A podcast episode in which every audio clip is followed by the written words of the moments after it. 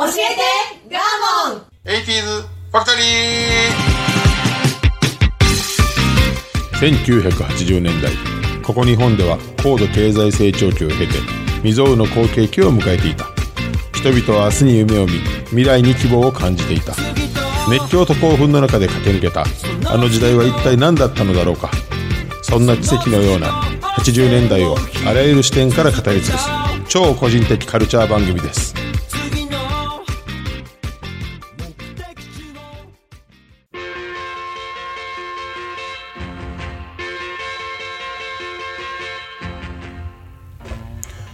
今週も始まりました教えてガーモン 80s ファクトリー私番組パーソナリティガーモンとアシスタントの加藤夏子です。はいよろしくお願いいたしお願いいたしまますす8月ですはい。はいよろしくお願いしますお願いします。あのねえっ、とちょちょちょちょって言うとね今8月ですって言うから。いやいやその後おちょちょちょちょちょって言ったねでって思ったんです。なるほど、はいあのですね、えっ、とコロナ禍であのこのワクチンがねはい。僕1回目打ちましたけども、はい。あのー単なる水やというご意見の方もたくさんいらっしゃるじゃないですか。あ陰謀説。そうそうそう陰謀説ね、でこのプラシーボ効果やみたいなことがね、はい。テレビで言われててね、はい。その思い込んでるから聞いてんねやみたいな、うんうんうん。でプラシーボ効果をね、はい。この間実感した話があってね。車運転してる時にね、ワクチン関係ないですよ。車運転してる時に、えー、と助手席に、えっとキラッと光るこうガラス片のようなものが見えたんで、はい。誰かあの横に乗ってたね、うんえっとまあ、スタッフがその前に乗っとったんですけども、はいコンタクト落としてるわと思ってはいはい。思ったわけですよ僕コンタクトせえへんから、うん。あの誰かがコンタクトって瞬間に思ったんですね。思ったんよ、うん。でそれ持った瞬間に、あのコンタクトを取っとかなと思って拾ったの、お優しほんなら熱っってなったの熱っって感じたの一瞬。でまああの暑い日やったんで、助手席で太陽にコンタクトが照らされてガラスやからガラスちゃうわ。あー。なんていうの？光を通すから、レンズのようにね。そうそうレンズやから熱持ってるんやと思って熱っって思った瞬間にはい。ピューって溶けて水になったんよ。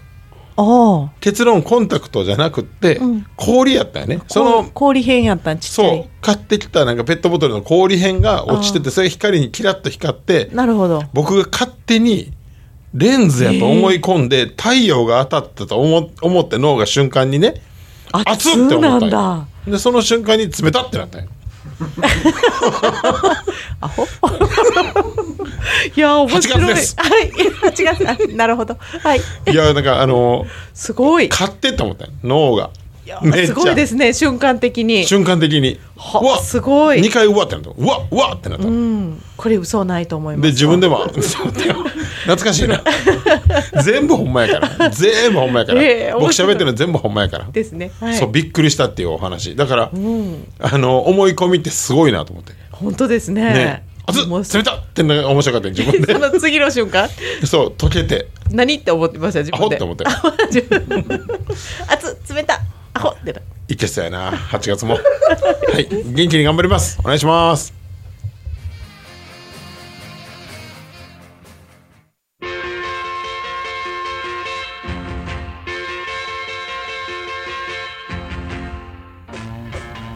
どうもガーモンです。この放送は音声配信アプリポッドキャストにて全国津々浦々に流れております。よろしくお願いします。お願いいたします。はい、では第1週目ということで、えー芸能ということでこれは満を持してやります。中森明菜歌姫伝説です。はい。どうも中森伝説です。はい。中森明菜さんのモノマネでした。はい。あのえっと、中森明菜さんという方はまあ、えー80年代アイドルというまあもちろんくくりではあるんですがはい。唯一というかまあまあ唯一無二の存在でしてもう早い時からアイドルからアーティストへなった。数少ない人だと思います最後までアイドルだと思ってました。いやそこがですね、えー、とちょうど対局に松田聖子さんなんですよ。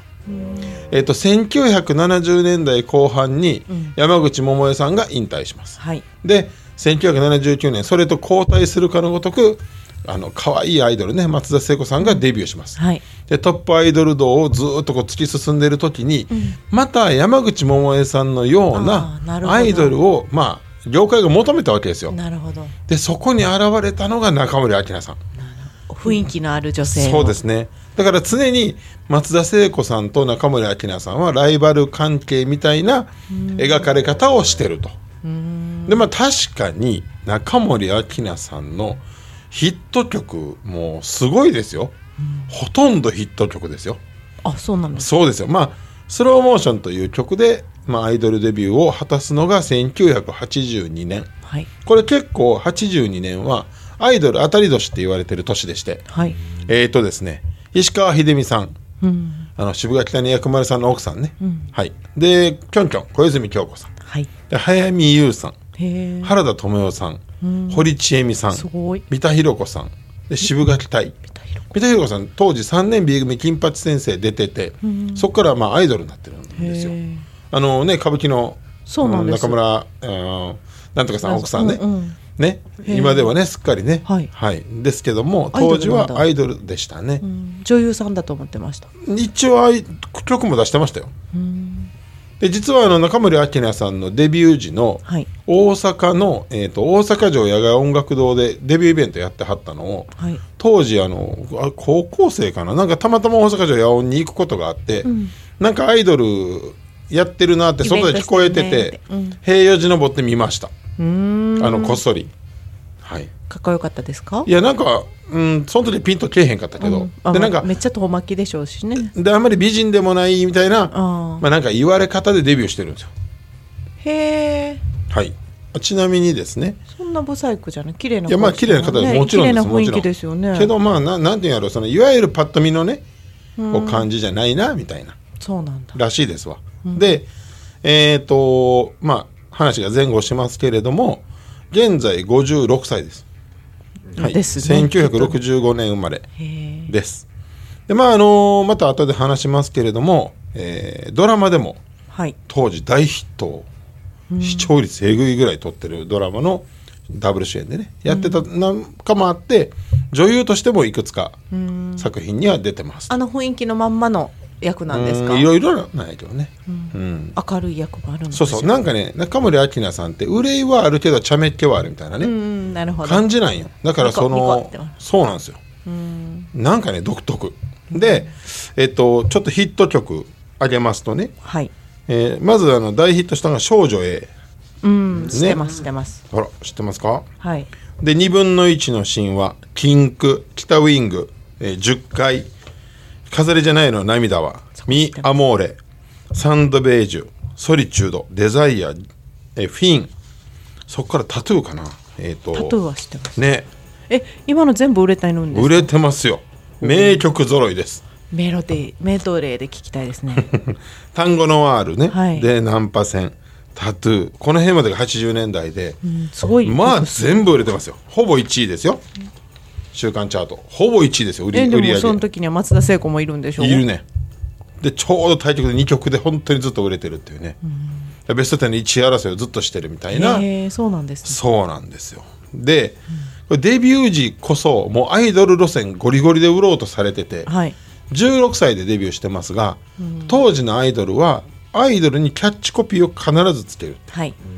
で中森明菜さん今の雰囲気から言ったら想像つけへんけど、ちょっとエルエッチなミルキーっ子っていうわけのわからんまあミルキーコってなんや？しかもね ちょっとエッチでミルキーっ子って何にも分からへんやん、このね業界のねしょうもないおっさんらがつけたのがも最初はじゃあキャラが違うかったってことですか？うそれはねえっとね、初めのシングルだけ。うーん。スローモーションという曲でまあデビューしたんですけど、はい。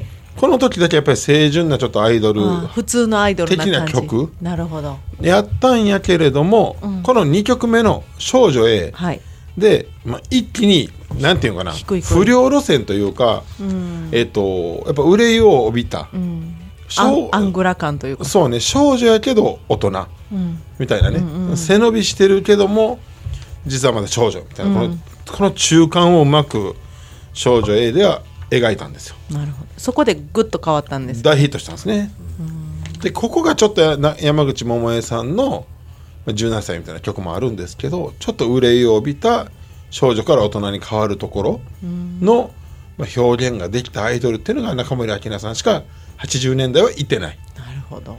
だから最初から狙ってたんですかね。可愛く出てちょっと逆逆です。事務所がそっちじゃないと思った。可愛く売り出したけどそうじゃない違うな。次こっちで行ってみようかみたいなまあやっぱりこの声の持ってる雰囲気とかねうん。本人の性格とかもあるでしょ？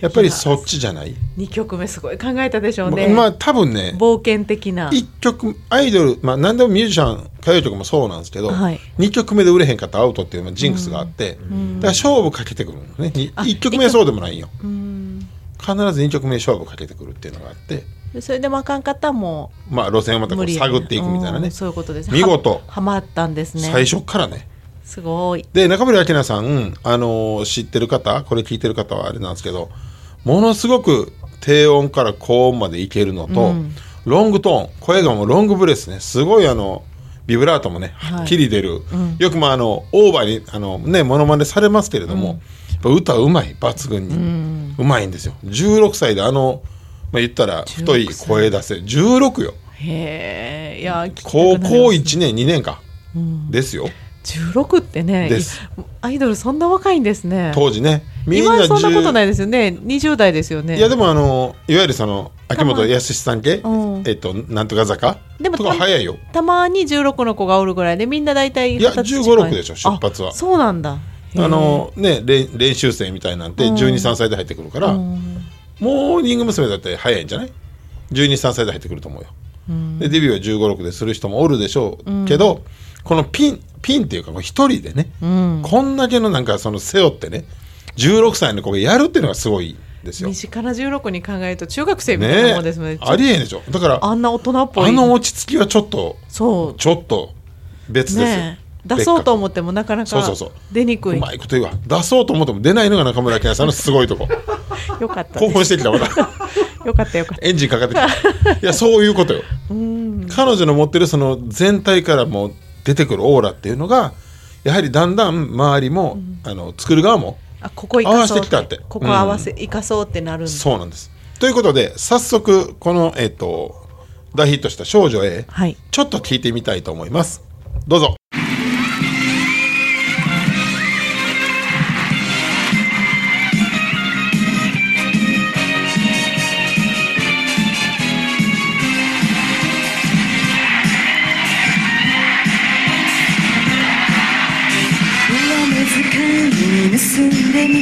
る青いあなたの視線が眩しいわ。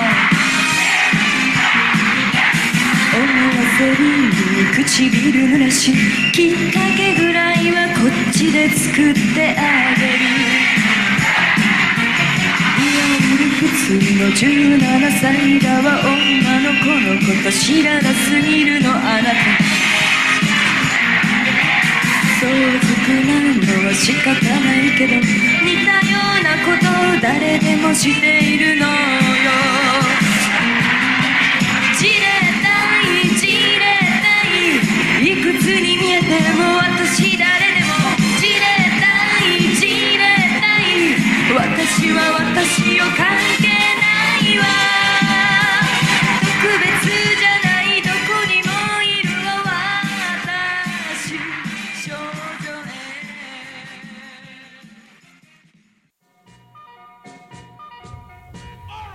どうですか？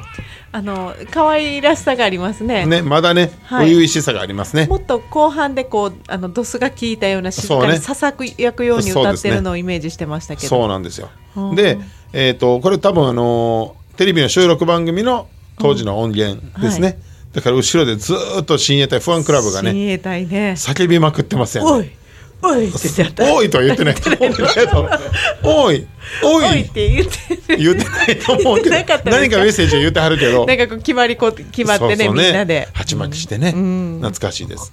でこれはあのー当時、えー、と社会情勢的に少年犯罪のまあえー、と悪さがちょっと社会問題化してたんです。で、ヤンキーがいっぱいやったと。まあ、それもあるしちょっと残酷な事件も増えた。うんで、えー、と19歳以下は、えー報道で実名が出せないということで、少年 A っていう言い方をねしてた。たのですよ、はい。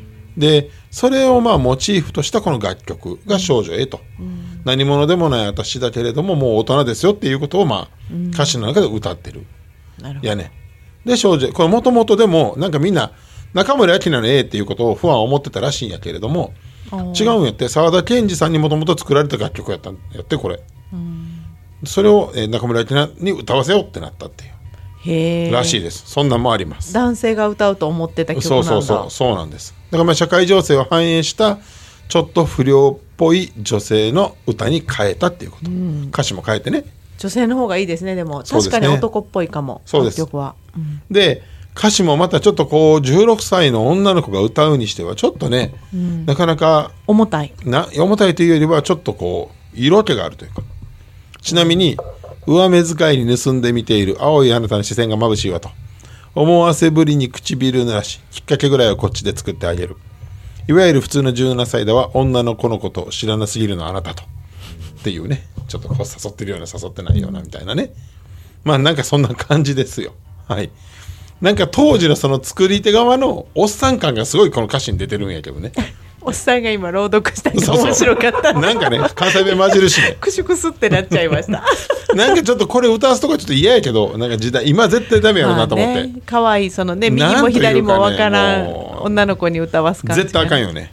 で、これまああの中森明菜さんってなんであの最初に言ったそのアーティストに、まあ、なっていったかっていうとはい。もともと,、えー、と子供の時十何年間バレエやってはるんですよ。中森明菜さんって。でもう早い段階で、えーとね、もう1年2年目ぐらいから、はい。その歌う時の振り付けそ中村明菜さん自身が全部つけてるんです。あ自分でやってはったんです。2年目ぐらいから。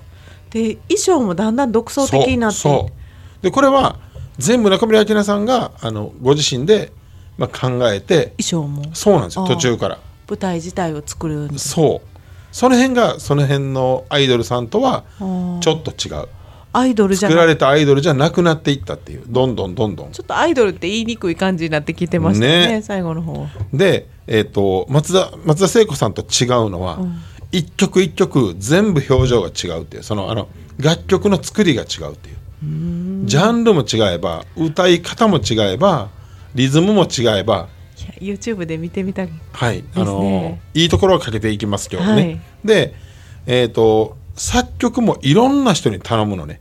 あもういわゆるアイドルの楽曲を作る往年のベテラン作詞作曲家じゃなくって、新進系の、でその中で最大にヒットしたのが「飾りじゃないのよ涙は」これはもうあのご存知の通り作詞作曲井上陽水さんです。ああそうなんですか。そうですよ。井上陽水さん自体もしょっちゅう歌ってはるもん自分であ本当や歌ってます。僕も歌いますもんめっちゃカラオケで。へえ。ほ歌ってはりますわ、ええ。井上陽水さんね。うガモもね。はい。ほほほほこれ聞いてみましょう。でねこの音源すごいですよ。えっ、とね井上陽水さんと、えー玉置浩二さんが演奏してます。すごい。そこに中村明菜さんが歌ってます。なんかテレビの企画の話。あのテレビ番組ですけどね、はい。この音源聞いてみてください。飾りじゃないよのよ涙はです。どうぞ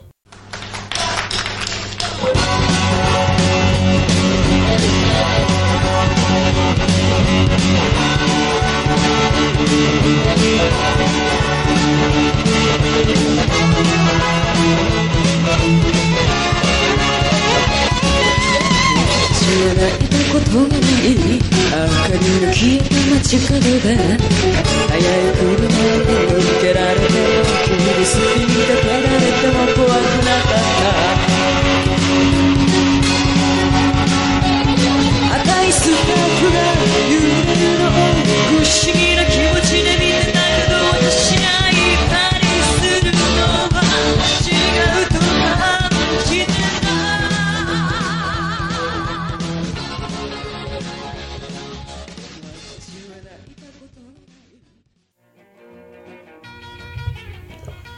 こんな感じですね、はい。まあ、ロックテイストというかねちょっとこうアップテンポな。かっこいい。かっこいいよね、この辺はやっぱり歌いこなせる感じがすごいと思います。若く感じないですね。18かな19ぐらいです、かっこいいな、はい、でこの後に1985年に「ミ・アモーレ」っていう曲とその1年後に「デザイア」という曲はいを出して2年連続で日本レコード大賞を取ってます、誰も成し得てないんですよこれなんかもうアイドル枠じゃないからないね。もうこの辺でねね。楽曲で撮ってるっていうね、すごいです。ほんでさっき言った通りこう一曲一曲もう僕さんはもう王道路線のうん、期待されてる松田聖子をやりはるそうそうそうそうそう。まさにそう。うまいこと言うな今日。期待されてる松田聖子をやるはい。松田聖子と、次に変化を期待させる中村明菜さん。完全に今盗んだけどすごいわ加藤夏子さんどうした？んめっちゃ笑ってるやんまいやガーマのがすごいですよ。違う違う。松田聖子をやろうとしてる松田聖子って名言やと思うよ。そうか。ミツマングローブに言っとくわ。アイドルオタクやから。でこの1986年に度肝を抜かれたのがデザイアですよ、これは印象的でした、ね覚えてます？あのねおかっぱの、まあ、かつらをかぶって衣装も覚えてる。着物を、まあ、洋服に黒と赤のね。そうそう変えて大胆な振りでねそうやった。名曲ですよ。これ当時まあこうなんていうかなそこまでガラッて変えるアイドルいなかったんで、まあ片やキョンキョンがちょっとなんかアグレッシブな感じにちゃうことをやりだしたのがもうちょっと後なんよ、でもね中森明菜さんってアーティスト性が高いのよ、なんていうのかなさらっとやってのけるっていうかやってるクオリティ高いのにさらっと全部をこう成立させる力があるよね。歌唱力あって動きが綺麗バレエなんでしょうね。バレエのおかげなんですけどね、でこの辺の振り付けも全部本人がつけてます、早速でじゃあデザイン聞いてみますか、はい。ちょっとねちょっとじゃああのインパクトのある初めて聞く人はかっこいいってなると思うんで聞いてください、デザイアです。どうぞ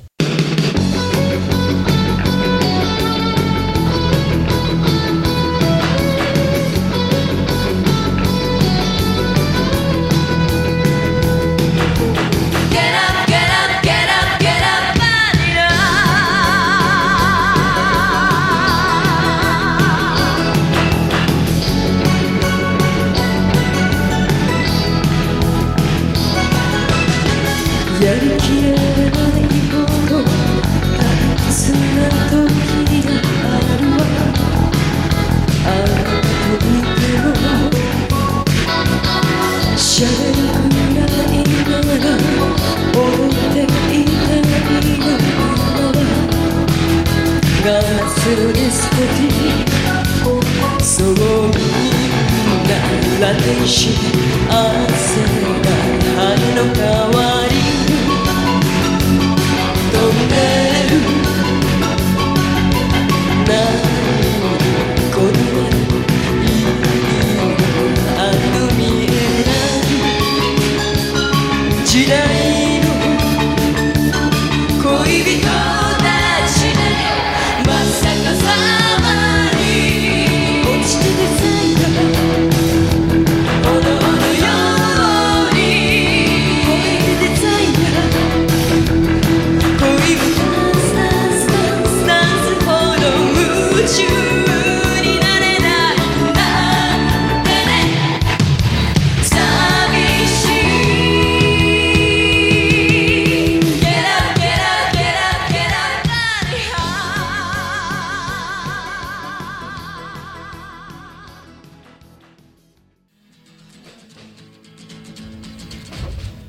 素晴らしいでしょ？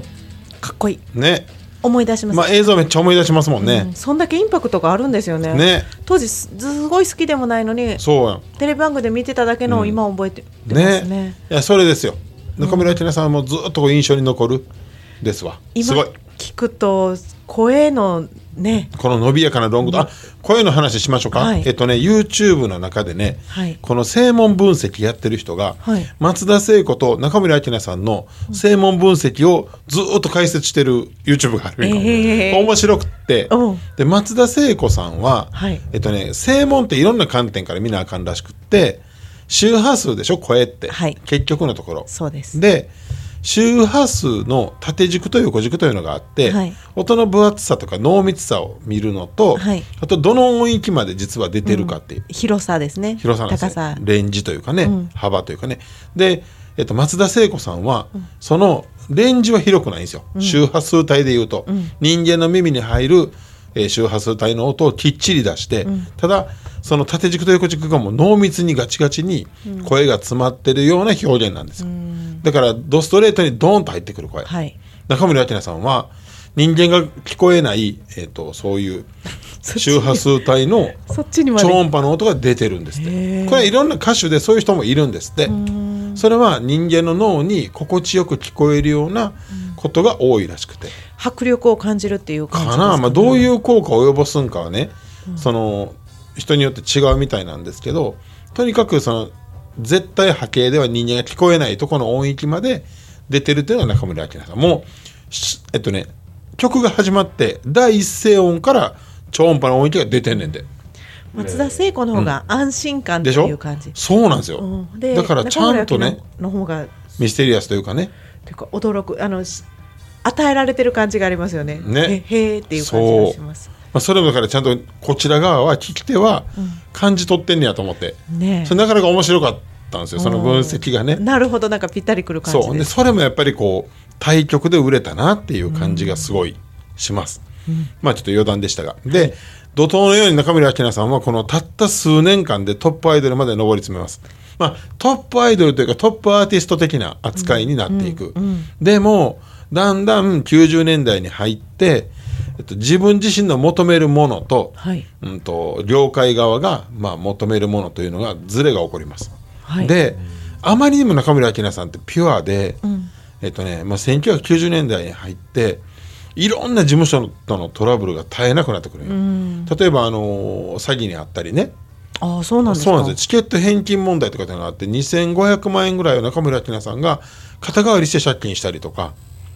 でだんだん芸能活動がまあ困難になっていったんですよ、大ね、手の事務所じゃないんですか？大手の事務所やねんけど自分の事務所も作って独立をするんやけれども話が合わないとかやりたいこととかって言って、なるあまりにもそのアーティスト性が高かったからなのか、ピュアすぎてまあまあ言ったらもう大人を知らないじゃないですか、でまあ業界にうまく騙されたのか、こんだけトップスターやった人が、まあ、パッて姿を消した珍しいでしょ？一切出てないですよ中村明業菜さん。はもしかして消されたんですか？あいやいや。活動してるんですよ細々と。うんで2000何年かの「紅白」に急にニューヨークでなんか中継みたいなのつながったんやけど、はい。それが久々の、まあ、復活やったけども、またそこから復活できずで。だからずーっとこう人生も憂いを帯びたというか山口百恵さんは結局結婚して幸せな家庭になってってやんか、安定ですね。うん。中森明菜さんはこのなんていうかなキャラクターごと中森明菜のまま今も生きてるっていうね。いや実際どうなんでしょうね、うんまあ事も務所トラブルからちょっと今復活してまた少しずつ音楽活動してるっていう話は載ってるけどね、まああの日の目を見なくてもアーティスト活動的な何かやってますよ、うん。えっとねディナーショー何年か前にもやってるだから今はもうファンの方に向けてやるみたいなスタンスに変わってる、でファンも常にもう中森明菜のファンっていうのはもう中森明菜さんが幸せであってほしいって願うっていうのが中森明菜ファンの特徴よ。もう辛そうやと。そう。それは少しでも元気な姿見たいっていう。ちょっと天才的なんでしょうねやっぱりねきとやっぱりそういうこうなんか芸術性バランスがね悪いんでしょうね、どうしても。だからここなんじゃない？どこまで行っても中村明菜さんは。もう表現がねあのオンリーワンの表現彼女だけの独特の表現にだんだんなっていくのを見ると、うん。その後にじゃあ、えっと作詞作曲をしようとかそのしてるのもあるんよ。あやっぱそうなんですか？でもそれはそっちの方面じゃないっぽいね才能はね、うん。そういう感じのやっぱりボーカルとしての力。うんですね、うん。はい、だからまあ最終的にはこうやって今振り返ると80年代だけがもう爆発的に売れてる。よ本当にこの10年間ぐらい。ね才能がある人だから興味がありますね。その後、1980年代の当時の女性アイドルの中で年間シングルオリコンチャート最高位の座は4回獲得してるって。だから年間よ、ごい。年間一番売れたら4回あるよ。たった10年間の中で、ですわ。でまあさっき言ったちらっと言ったドラマ「あの素顔のままで」っていうね、当時月9って言ってね、はい。月曜日の9時からもう大ヒットドラマが連続で出るんやけども、はい。安田成美さん演じる真面目な、まあ、女性と片やダンサーを目指すこうちょっと破天荒な女性中村明菜への友情物語。確か主題歌は「こめかみクラブ」の「例えば」やったと思うな、でいけてた最高視聴率31.9%とえいうすご。もうすごいみんながまあ熱狂したドラマの主演でもあります、いへえ、でどうも中村明菜さんというのはこのオカマ界隈にものすごく人気があるんわからない。でわかる。ミッツ・マングローブさんがもう大好きなのね。中森明菜さんの全部当てぶりできるぐらい。で自分で衣装作ってるぐらい。中森明菜さんの衣装を自分で作ってるぐらい、ウィッツさんが歌ってるのを聞いた覚えがありますね。あのそうなんですよ。あ YouTube で。でずーっとあのアイドルのことをこう分析する、ね、あの連載が昔あって中森明菜さんのことは絶対語らないっつって。ああそうな好んです。きすぎて。でも一回だけ語ってるのがあって、中森明菜ほど聞くもの見るものの想像力をかき立てる歌手を私は知りませんと、で「ナンパ戦」という曲があるんですよ。1987年のバラードなんですけど、はい。この以降ぐらいから作家陣も中森明菜さんに引っ張られていった印象がありますと、中森明菜という生き様に、えー彼女も曲の世界に自分を寄せていってしまう面もあったと思いますと、それぐらい儚いこう生き方をしていったのが彼女の、まあ、アーティストとしてのカリスマ性なんじゃないかっていう、なるほど。だから彼女はもうとにかく幸せであってくれたらいいって、結んでるわけよ、ぐらいこう不安の心理としてはね、とにかくあの元気であってほしいっていう逆やのにね、元気を与える側のアーティストじゃなく、ね。そうね。芸術性が高いですね。そうなんです。これが中村明菜さんのね伝説の一端でした。まあ80年代っていうことなので、やっぱ80年代だけを見るともうトップスター90年代はもう一点、まあ、芸能界の活動を停止してるという感じです。まあぜひ復活してほしいですけどね僕は。YouTube 見ます。はいぜひ見てください。もうはいほんまに映像込みで見た方がいいですこの方は。た見たいです。ね。でそのまあ心の変化みたいなの今聞いたので、ね。ちょっと年代を追ちょっと重みが出ると思いますわ、うん大ヒット曲の大ヒット曲の数々見てください。はい。はい。中森明菜歌姫伝説でした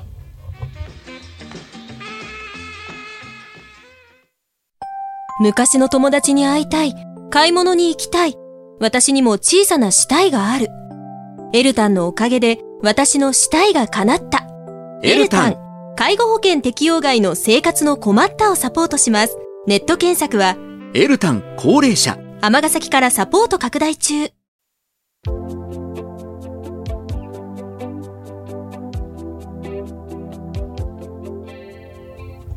はい第1週目終わりました。ありがとうございました、まあ一人一人掘り下げるとねいろんな側面が見えてまたちょっと深みが増しますよね、はい。はい。